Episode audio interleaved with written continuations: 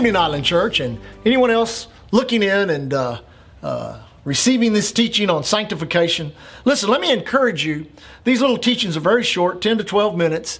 And go back. I know that we have them archived on the website. Go back and listen to these over and over and over again. Uh, last night we talked about the wonderful revival that took place in Ephesus how God moved by the Holy Ghost so powerfully. The Bible says uh, special miracles were wrought by the hands of Paul. Uh, they laid hands on napkins and aprons, and people were healed by the power of God that went into those napkins and aprons. Uh, listen, it was a great manifestation of the grace of God, bringing forth salvation, uh, the endowment of power. But there was a great work of sanctification all the occult and the sexual immorality and filth that was going on. People are getting out of that stuff, saying, we don't want that no more. We realize how, how destructive that is, how deadly that is. And listen, they made a decision to live a sanctified life there in Ephesus. Some historians say the church at Ephesus grew mightily and powerfully into a church of over 30,000 people, which radically changed that area. Now, in Second Corinthians, get into getting a little deeper into this as we're we're growing in the things of God and, and listening in our hearts to what the Lord is saying to us on this subject. Second Corinthians chapter 6. I'm not gonna I'm not gonna set the stage for this. I just want to kind of pick up the scripture so that we can we can uh, expound on it here for a moment. It says, Be ye not unequally yoked with unbelievers, for what hath fellowship with righteousness and uh, with unrighteousness? What communion hath light with darkness? And, and, and what concord hath Christ with Belial, or Christ with the devil? And what part hath he that believeth with an infidel? And what agreement hath God, hath the temple of God with idols? For you are the temple, now listen to this, you are the temple of the living God. As God hath said, I will dwell in them, I will walk in them, I will be with their God, and they shall be my people. That's what God says about you. I'm going to dwell in you. I'm going to walk in you. I'm going to be your God. You're going to be my people. Then he exhorts us further by saying this Wherefore, come out from among them and be ye separate, saith the Lord. Touch not, Amplified says, any unclean thing, and I will receive you, and I will be a father unto you, and you shall be my sons and daughters. Now, notice what he says saith the Lord Almighty. Literally, like you end a prophecy, thus saith God. This is God speaking to us as believers on the subject of sanctification and coming out. Now, listen, I've got friends that are not born again. I've got friends that are not, uh, uh, that don't serve God the way I do.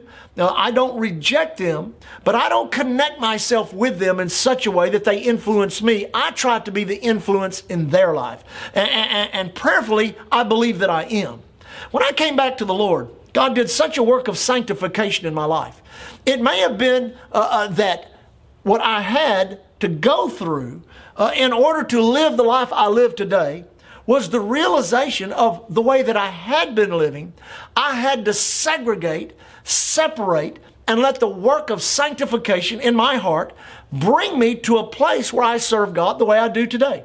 Listen, here at Island Church, We've seen a lot of people come to this church and we've seen a lot of people leave this church. And, and, the majority of the people that have left this church have left on the subject of sanctification. You know, every time I mention uh, you know, you shouldn't be listening to rock and roll music. You shouldn't be listening to, you know, music that talks about adultery and sin, about how that can, you know, people get offended at that and they'll leave the church over that. Uh, when I talk about you shouldn't live together in sin, you should get married. You should enter into the holy covenant of God and live. Listen, if you're sitting in the pew and you don't receive that correctly as an instruction from the Word of God, you think that's someone's personal opinion, then I guarantee you, you're going to get mad and leave the church. I've made, I've made uh, comments on homosexuality. Listen, we love people that practice sin, but we don't love their sin. Their sin is destroying them. And not only is it destroying them, it will destroy you if you're a Christian continuing to practice sin.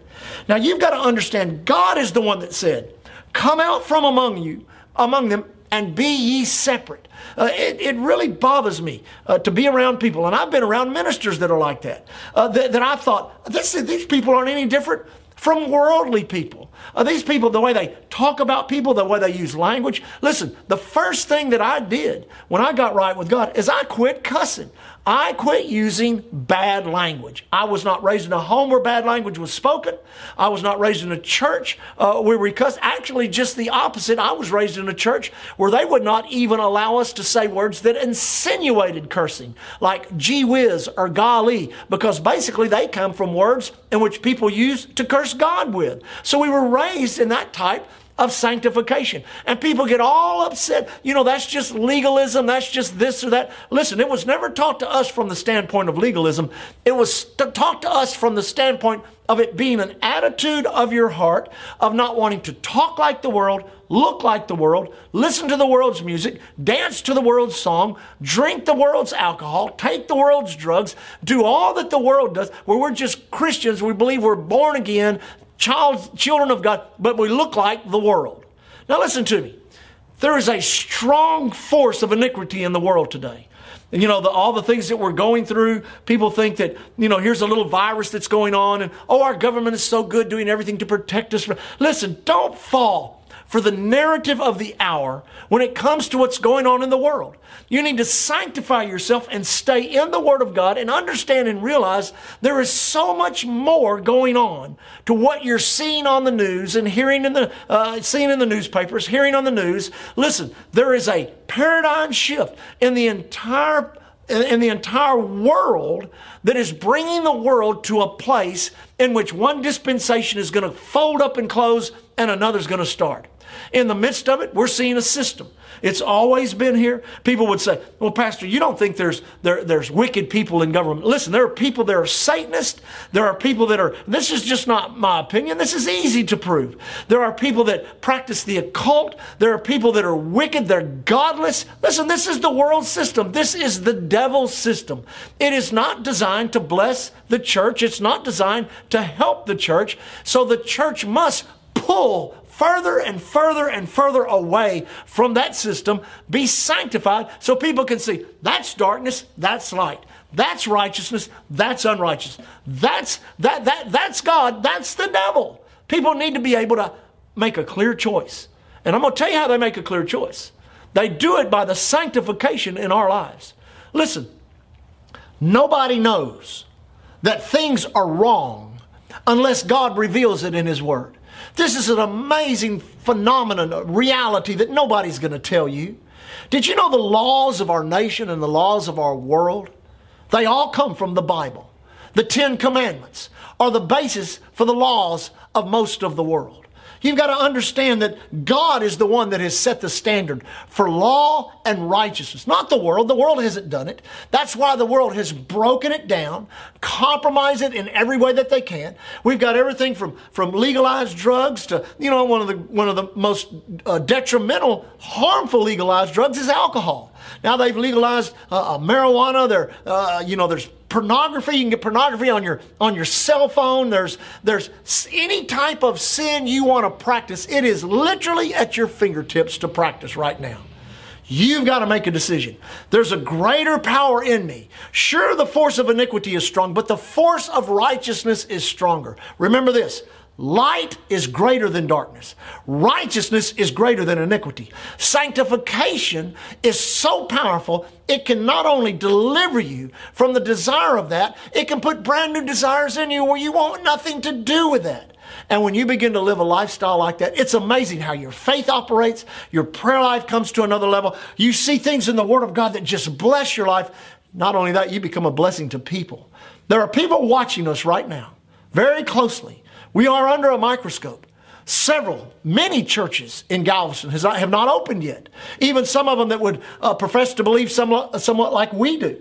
Uh, uh, there are many people wondering, uh, who are those people? Why are they doing? Why are there? Why are there cars parked around there like that on Sunday morning, on Wednesday night, on Saturday night? What are those people doing? What we are doing, we're serving our God. We're living a sanctified life. We're believing God to navigate this, this crazy days that we're living in. And not only that, we're believing God to be a witness and that the power of God will be a supernatural witness in us. And when people receive the grace and the mercy of that into their own lives, they will see we're a sanctified people. We've come out from among them. We're set apart. Listen, we're not against people. People are our purpose, but we must show them there's a better life. Listen, we live the better life. Better than any, here's a multi billionaire that doesn't know Jesus, that's full of sin, and you live a better life. You have a better life. You have a greater hope. And I guarantee you, if you'll live in it, God will bless you and God will literally cause your light to shine brighter so that people will see it's worth it to be born again. It's worth it to make Jesus your Lord and Savior, especially in these last days. God bless you. Have a wonderful weekend. Remember, we have prayer Saturday nights from 6 to 7. Don't forget our services on Sunday. This Sunday, it'll be a 9 o'clock, 11 o'clock, and 7 o'clock at night. We're having a special healing and communion service. We figured out how to do it without being intimidating for anybody. You'll be safe, you'll be protected, but you will receive that which you're believing God for if you'll come to these services. God bless you. We'll see you on the weekend. We love you.